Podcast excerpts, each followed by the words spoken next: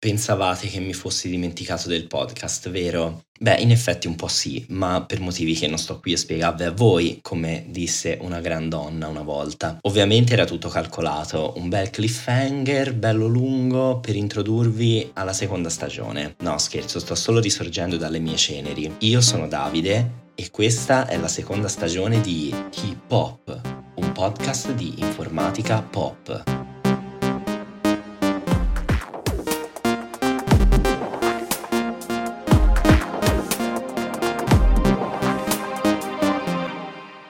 Un po' sono fiero del titolo che ho dato a questa puntata perché è un gioco di parole molto divertente, dato che oggi non parliamo ovviamente di ceneri, ma di funzioni hash. Cominciamo dalle cose semplici. Cosa significa hash? Letteralmente una cosa da mangiare, una specie di polpettone, diciamo qualcosa fatto con gli avanzi e rielaborato, rimescolato. Ed è qui che sta la connessione con ciò di cui parleremo oggi, perché le funzioni hash in informatica ci servono proprio a rimescolare creare e rimaneggiare dei dati per distribuirli in qualche modo che ci torna più comodo. Gli usi principali che si fanno per queste funzioni sono due, uno più algoritmico, l'altro più crittografico. Vediamo il primo.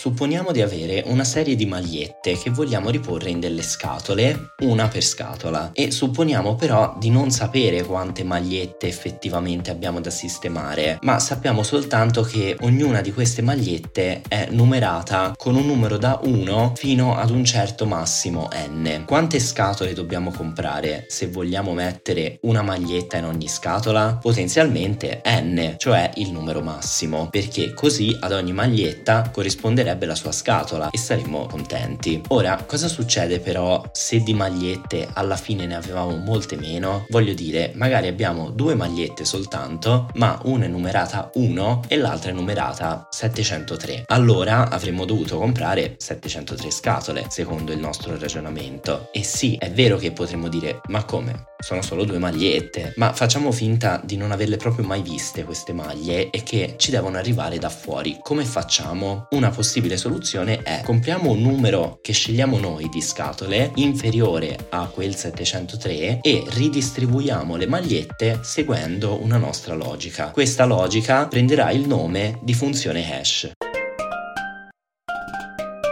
Proseguiamo nel nostro esempio. Noi compriamo 10 scatole e decidiamo di mettere le magliette in base all'ultima cifra del loro numero. Per esempio, la maglia 703 che dicevamo, siccome finisce col 3, la mettiamo nella terza scatola. Se ce ne arrivasse una che finisce col 7, la mettiamo nella settima e così via. La funzione hash che abbiamo costruito è quindi la funzione che si chiama resto della divisione intera per 10. Ma cosa succede se poi ci arrivassero fossero più di 10 magliette. Non abbiamo più spazio, abbiamo finito le scatole. Quindi che facciamo? Un'idea è quella di raddoppiare il numero di scatole e di ridistribuire tutto. Passeremo quindi a 20 scatole e riorganizzeremo le magliette vecchie e nuove secondo la funzione hash che adesso è cambiata e si chiama resto della divisione intera per 20. Quindi prendiamo il numero della maglietta, lo dividiamo per 20 e il resto corrisponderà al numero della scatola dove mettere metterla. Avete capito come funziona, no? In questo modo abbiamo evitato in principio di comprare 703 scatole. Poi magari alla fine ci arriveranno davvero mille magliette e quindi con questo gioco di raddoppiare le scatole prima o poi arriveremo a mille scatole. Ma al contrario, se avessimo avuto solo due magliette, allora avremmo sprecato molte centinaia di scatole.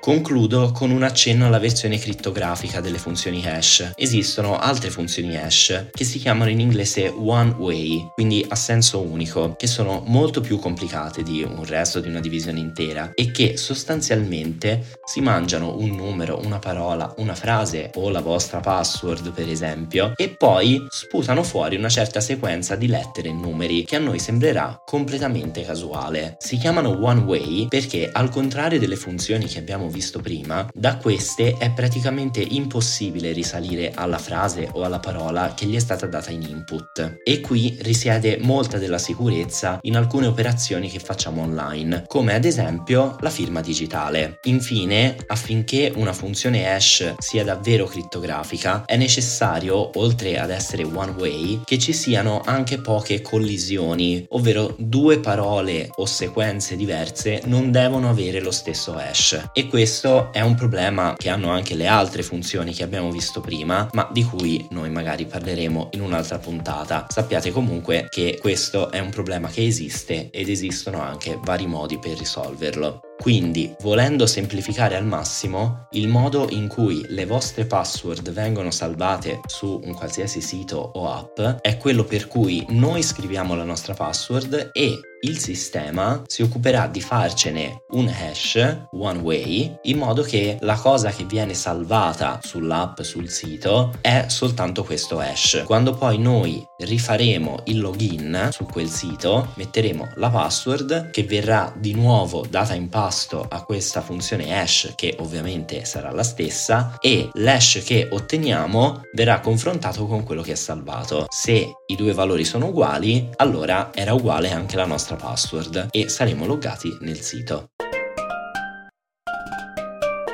Prima di salutarvi, io vi ricordo che potete seguire questo podcast su tutte le piattaforme di streaming come Spotify, Apple Podcast e Amazon Music e vi sarei molto grato se mi lasciaste anche una recensione positiva, 5 stelle, eccetera, eccetera, sull'app che state usando. E ora che siamo risorti dai nostri polpettoni, posso dirvi alla prossima puntata. Ciao!